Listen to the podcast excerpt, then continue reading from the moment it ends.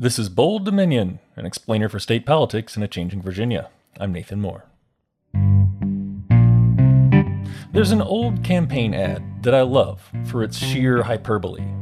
You may have seen it on YouTube, or if you were alive and watching television on September 7th, 1964, maybe you saw it on live broadcast. It's the Daisy ad for President Lyndon Johnson in his re election campaign against Barry Goldwater. Three, two, one, zero.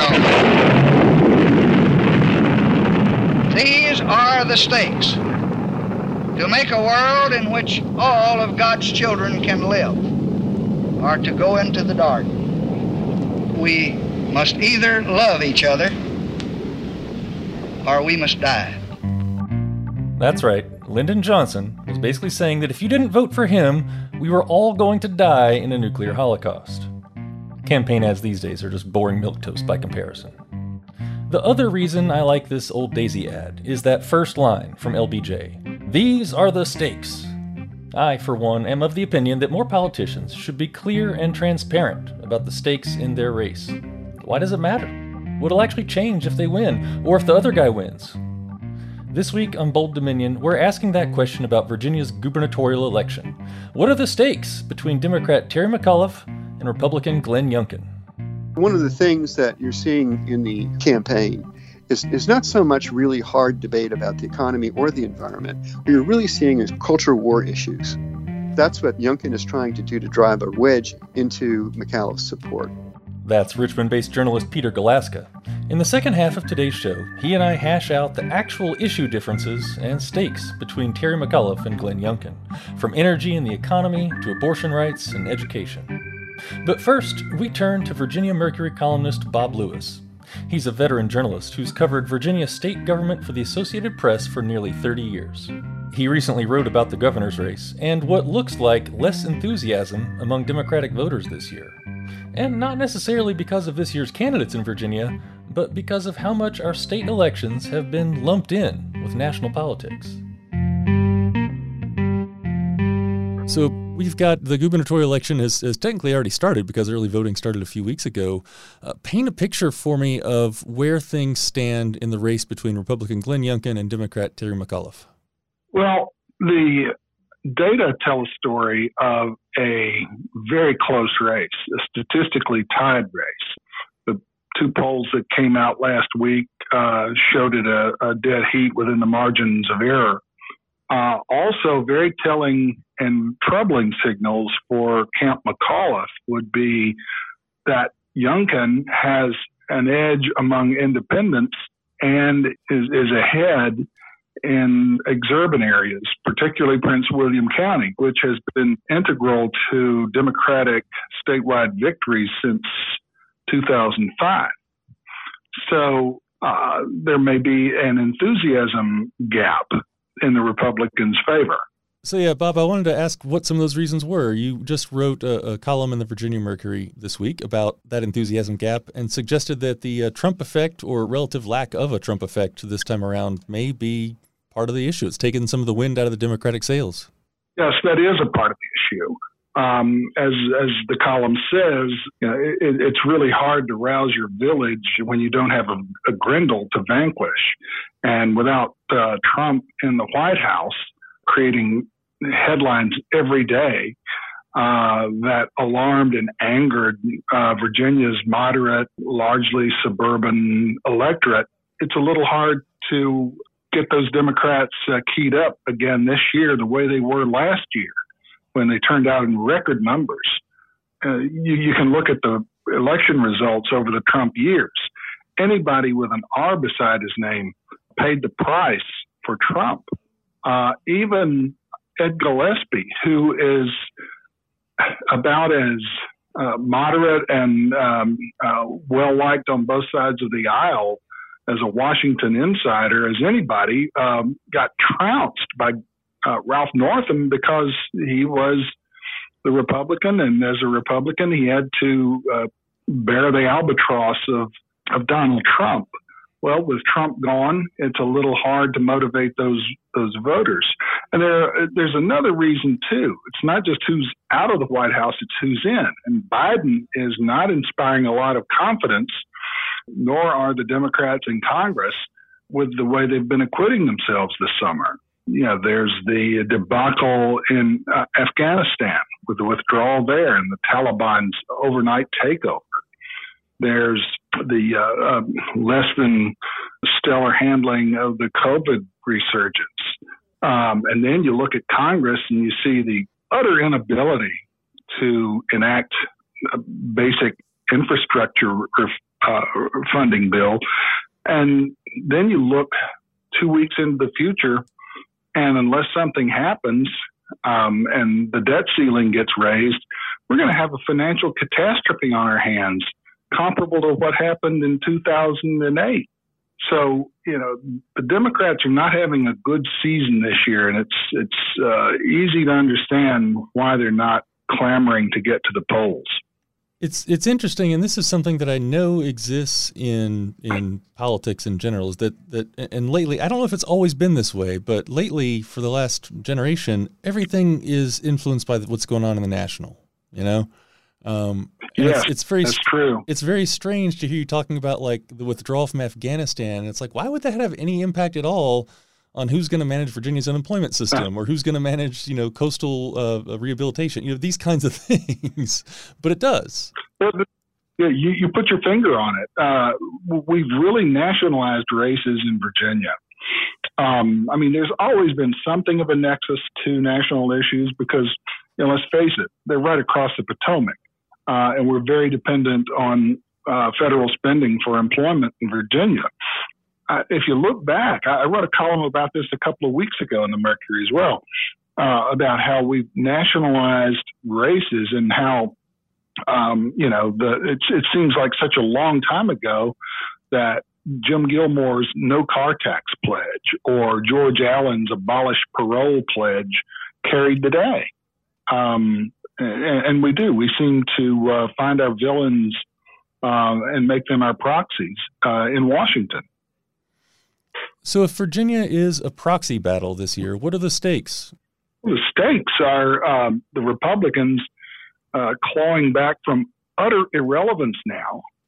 It's, it's interesting that uh, over the past five years, uh, with Trump in the White House, the Republicans have been shut out of power in any meaningful institution of Virginia government, state, at the state or federal level, for the first time since 1969. That that came true in the 2019 election when the Democrats took over the House of Delegates, and that left Virginia with the governor's office, the lieutenant governor's office, the attorney general's office, both houses of the state legislature, both U.S. senators, and a majority of the U.S. House seats.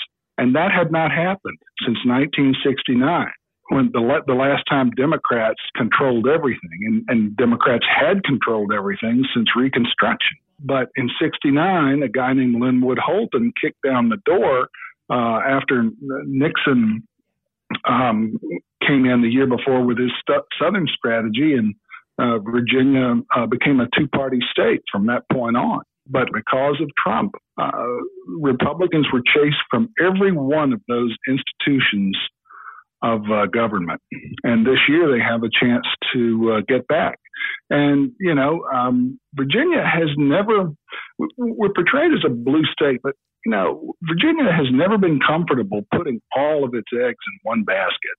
And it's a moderate state. And if it perceives that the pendulum has swung too far to the left, then voters are going to correct. And, you know, the, the, the Republicans were very effective last year on issues of law and order, um, immigration, and using the bloody shirt in you know winning actually a lot of congressional seats. Uh, Joe Biden won the race and, and, beat Trump, but if you look at uh, what happened elsewhere, Democrats lost seats in the House of Representatives. Democrats um, barely, barely pulled to a, 50 50 tie in the Senate when they were expected to almost win a, a veto proof uh, or filibuster proof majority.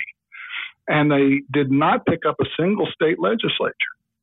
So um, the issues are not new and they're not foreign. Uh, it's just that in Virginia this year, I think they're getting a whole new um, uh, a whole new test run. I know with the, the Trump administration, I'm I'm you know acquainted with a number of progressive activists, and they worried that that you know once Trump was out of office, a lot of these kind of moderate and liberal occasional voters would just go to brunch and forget about voting, and mm-hmm. and it mm-hmm. kind of seems like that might be happening. Yeah, I think they disengaged a little bit after um, uh, that, that Herculean effort last year to uh, turn out the vote and get Trump out of office. It wasn't so much to get Biden in office as to get Trump out of office.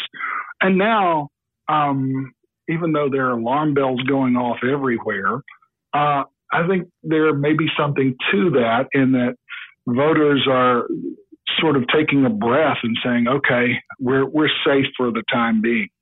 Um, but, you know, the federalist system is alive and well, and local and state elections matter. And, um, you know, if you don't believe that, look at Texas and the abortion law that went into effect there at the start of last month. Uh, your life can change dramatically um, based on state and local elections. Actually, those are governments that reach out and touch you far more often and profoundly than the federal system does. So we're seeing exactly that. I think that that Democratic voters are disengaged a little bit, and I think uh, if McAuliffe intends to reactivate them, he's got to find something that that does it. Uh, if you saw the debate last week, uh, he used Trump's name 14 times to try to link him to Youngkin. You know, if it isn't working after all of that, it's probably not going to work. He may have to find a new trick. There's time for Youngkin to implode, and he's got to walk a very tight tightrope between alienating the MAGA crowd and not scaring away suburbanites. If Youngkin gets elected four years down the road, what does Virginia look like? Versus if McAuliffe gets elected four years down the road, what's Virginia look like? Well, it's not just McAuliffe or Youngkin. There's also an election uh, in one month for 100 seats in the House of Delegates, and that that's that's very important. If that swings toward the Republicans, and Youngkin wins the governor's office, then he has some ability to probably pass some legislation and maybe roll back some things that the Democrats have achieved over the past few years. What comes to mind? Uh, repeal of the death penalty, the uh, uh election reforms that uh, the Democrats have made to make voting easier. I could see all of those coming back. Also, uh, I mean, he would owe it to his constituency to try to tighten up uh, restrictions on abortion. So, I mean, the, the, the issues sort of write themselves. They're playing out in front of us in this campaign. They're telling you what they're going to do. The, not just the governor's race, but the, the House races also deserve careful uh, attention because that's going to have a lot of say in, in where the state goes over the next two years. Uh, my colleague at the um, Mercury, Ned Oliver, has a great column this morning on that very issue, on the House uh, races, and how um, this might be a change year. What uh, looking ahead in in the next month as this all unfolds, what do you see as the key things that we should watch? Yeah, watch for an October surprise. Um, you know, if McAuliffe sees his poll numbers are sliding, he's going to pull something out of the out of the bag probably watch for a Youngkin stumble. The, the Trump question is not going to go away. It's not one he can avoid. You know, he, he's constantly uh, at risk of that. And he's been recorded once secretly making uh, uh, very damaging comments about abortion. You know, does something else like that surface? I think a lot of the factors right now are baked in. People are voting. I think it's it's got to be something pretty substantial if it changes the dynamics of the race at this point. Bob Lewis is a columnist at Virginia Mercury. Stick around. In the second half of this episode today, we've got Peter Galuszka explaining the specific issues at stake in this year's gubernatorial race. You're listening to Bold Dominion, a state politics explainer for a changing Virginia. Visit us online at bolddominion.org. Have a friend who's trying to get into state politics? Well, tell them about this show, and then subscribe. You can find us on Apple Podcasts, Spotify, or wherever fine podcasts are served up. And while you're there, hey, go ahead and leave us a five star review. We like those. Bold Dominion is a member of Virginia Audio Collective, online at virginiaaudio.org. You can check out all the podcasts from the collective, from science to history to music and community affairs. We amplify the voices of people in our community and help them tell stories that matter. You can listen and subscribe at virginiaaudio.org. Well, a moment ago, Bob Lewis explained how Virginia's state elections are being driven, at least in part, by the national political picture, and how the outcome will send signals to our national political leaders. But Virginia elections also matter to Virginians because of what will actually happen here. In the second half of today's episode, we drill down on the issues and stakes at play in the gubernatorial race between Democrat Terry McAuliffe and Republican Glenn Youngkin. Richmond based journalist Peter Galuszka joins us where does Virginia go if McAuliffe gets elected versus if Youngkin gets elected? Um, let's start with uh, sort of energy and the environment. Well, I think that the issue there is that um, you know Youngkin wants to do away with the Clean Economy Act, which uh, would force away, you know, promote and to some extent force uh, a move to renewable energy, such as offshore wind and solar. And and Youngkin doesn't want that. He wants to keep on going with gas and perhaps nukes and everything else. That's one thing. Uh, McAuliffe has gotten criticism, considerable criticism, from the Green Movement for supporting the both the Mountain Valley and the Atlantic Coastline uh, natural gas pipelines. That the latter one was canceled by Dominion and its partners. But in any event, that's the kind of the thing you want to do because you know you, you you've made a lot of progress in you know Virginia joining the regional uh, you know gas initiative project at RGGI to um, you know bring down um, you know carbon dioxide um, emissions and also something a tax on on cars. And I think Youngkin would really turn it around if he did. And um, so that's that's one area. We have two candidates that both claim they're the candidate for you know the best economy Virginia can have. Who's right? Mm-hmm. Well, the thing is about it is it's just sort of strange because Republicans are really trying hard to paint McAuliffe as a slacker on jobs, which he isn't. I mean, he was he's not as great as he says he is, but he, you know, he's not. Youngkin, they're trying to pretend that the business climate in Virginia is very bad. It's been bad ever since the Dems have been in power. And that's kind of hard to square because, you know, CNBC in July rated Virginia as the best state in the union for business. And if you look at the overall unemployment rates in Virginia, I think they reached a high of around five plus points in, in March. Now they're down around 4.1. So, I mean, that's pretty strong. Youngkin's idea is that other states like North Carolina and other ones to the south of us are stronger at jobs creation. And that's also kind of a problem because a lot of our jobs are federal jobs. And it, it really has to do with what goes on in Congress as far as jobs creation and that makes Virginia in many ways resilient and strong. So it's really not clear where Youngkin wants to, you know, first off, number one, is the economy that bad? I don't know. And secondly, what's he going to do about it, which he really hasn't said. What happens to Virginia's economy if Glenn Youngkin gets elected?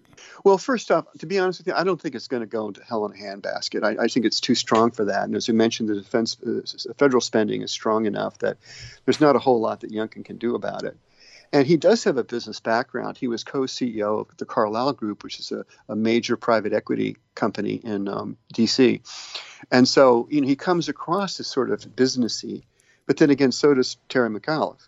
Uh, so I don't know. I, I, I just I just think you're going to see a lot of turns to lessen regulation, to do what the business community wants more, Peter, I also wanted to ask about economic policies that affect workers. You know, we, we've seen a minimum wage hike. We've seen a number of other sort of pro worker policies, um, and, and even some talk, although nothing's passed, about maybe repealing right to work uh, laws that prevent uh, unionization.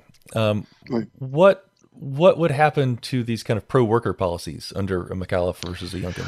Well, um, McAuliffe, first off, he kind of weaves and dodges on this issue too because especially right to work, um, which is what you know goes back more than a half a century or even longer than that. And it was a, ruse to draw in like northern textile mills saying, "Oh, we have a docile labor force and not going to give you any back talk." And um, you know, having lived in the North and Midwest in some fairly pro-union kind of places, I mean, you just realized how how unique that that kind of thought is. And so, the trouble is, is that Terry McAuliffe um, has said in the past he would support repealing right to work, but he backed off on the second debate, pretty much saying, "Well, it's not going to pass the legislature anyway." And Youngkin, of course, would, would, would you want to keep it and um, that's pretty much it.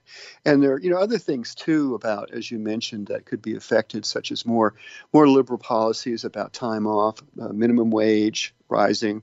I mean, you know, the Youngkin would probably seems to have this idea, typical, you know, kind of fiscal conservative idea that, you know, if you work hard enough, you, you'll get ahead, you know, and you know, you just do a better job and you'll get more money you don't need a guaranteed wage, which is kind of like whoa, you know. So that you're right. I mean, if if Youngkin wins, that's going to be stymied. That whole movement towards a, a, more modern, you know, worker relationship. The other problem with Youngkin is is the Trump factor. Is that Trump is, is you know wanting to endorse him, endorses him, and you know praises him and at the same time, um, while trying to accept that support. Youngkin is also trying to steer away from it, which is really kind of peculiar. Well, we've talked about this kind of bifurcated voting block in Virginia, how you've got a, a base that is very Trumpist, and you've got a lot of other voters who are suburban and don't like Trump. And Youngkin has to mm-hmm. somehow thread this needle or, or I don't know, lash, yeah. lash the two together. Yeah. And I don't know how it's going to work. Well, I think that's the one of the things that you're seeing in the um, the campaign is, not so much really hard debate about the economy or the environment. What you're really seeing is culture war issues. And that's that's what Youngkin is trying to do to drive a wedge into McAuliffe's support. There's a little bit of a list here. Let me go through it real quick. Um, first off, one thing is there's been a real backlash uh, against uh, mandated COVID vaccines. McAuliffe wants them. Youngkin kind of skips around it saying, well, I strongly recommend that people get it, but it's not mandatory. He's trying to have it once again both ways. You know, he, there's the big libertarian groups out there. Uh, uh many of them are in the suburbs uh, really don't like the idea of vaccines. They don't want to be given them or told they have to have them. And yet their kids have to have them go to school, or at least other vaccines for other diseases. So this is just another case of kind of dodging the issue, which kind of makes you wonder where, where he's really going with this. Mm-hmm. Of course, I know other issues in what we could call culture wars, but really it's about health policy and, and human services policy and education policy. Sure. Uh, right. Critical race theory. It's just the new fear uh, stoker on on the right. Well, I, I, agree, and that's the thing is that it sort of came up in the Trump, the latter days of the Trump administration.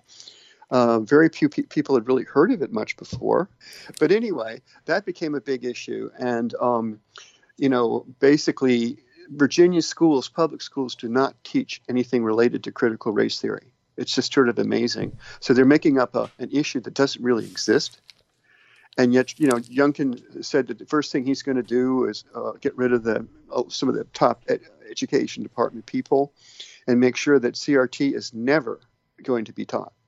Well, who says it is? You know, that's kind of the issue. You go on to other issues too, like abortion, and like um, book censorship.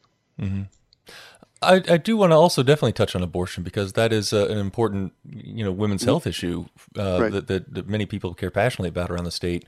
What would happen in Virginia with a Youngkin administration? I mean, will we end up with a, a Texas-style bill here?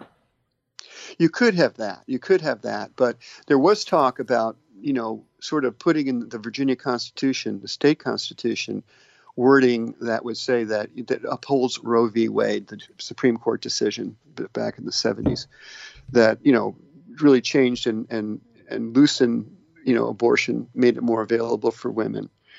And um, so Youngkin could very much, of course, that would be over, but um, but he could go back and try to do some kind of laws, a la, you know, say Texas or maybe Florida, because I mean, you know, once again, he's kind of in that group in many ways, even though he pretends he's not.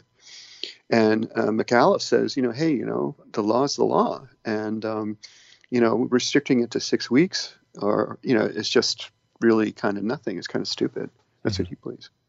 Um, But one of one other thing I'd like to bring up before we drop this Yeah. on the cultural war things. There's another thing that's really become really a hot topic, which is very much so in, in is becoming more so in the suburban areas that are important to McAuliffe, is the idea of book censorship. Hmm.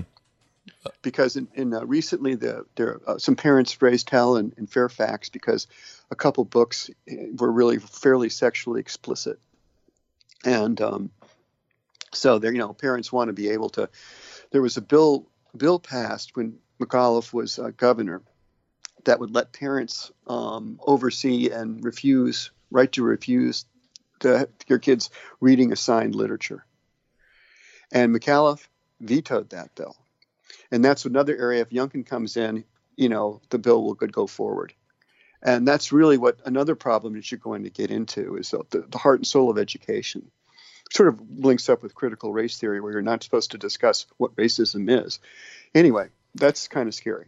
Yeah, there is a lot there though about kind of education policy. uh, Sometimes gets sidelined as an issue, but it really is the long game.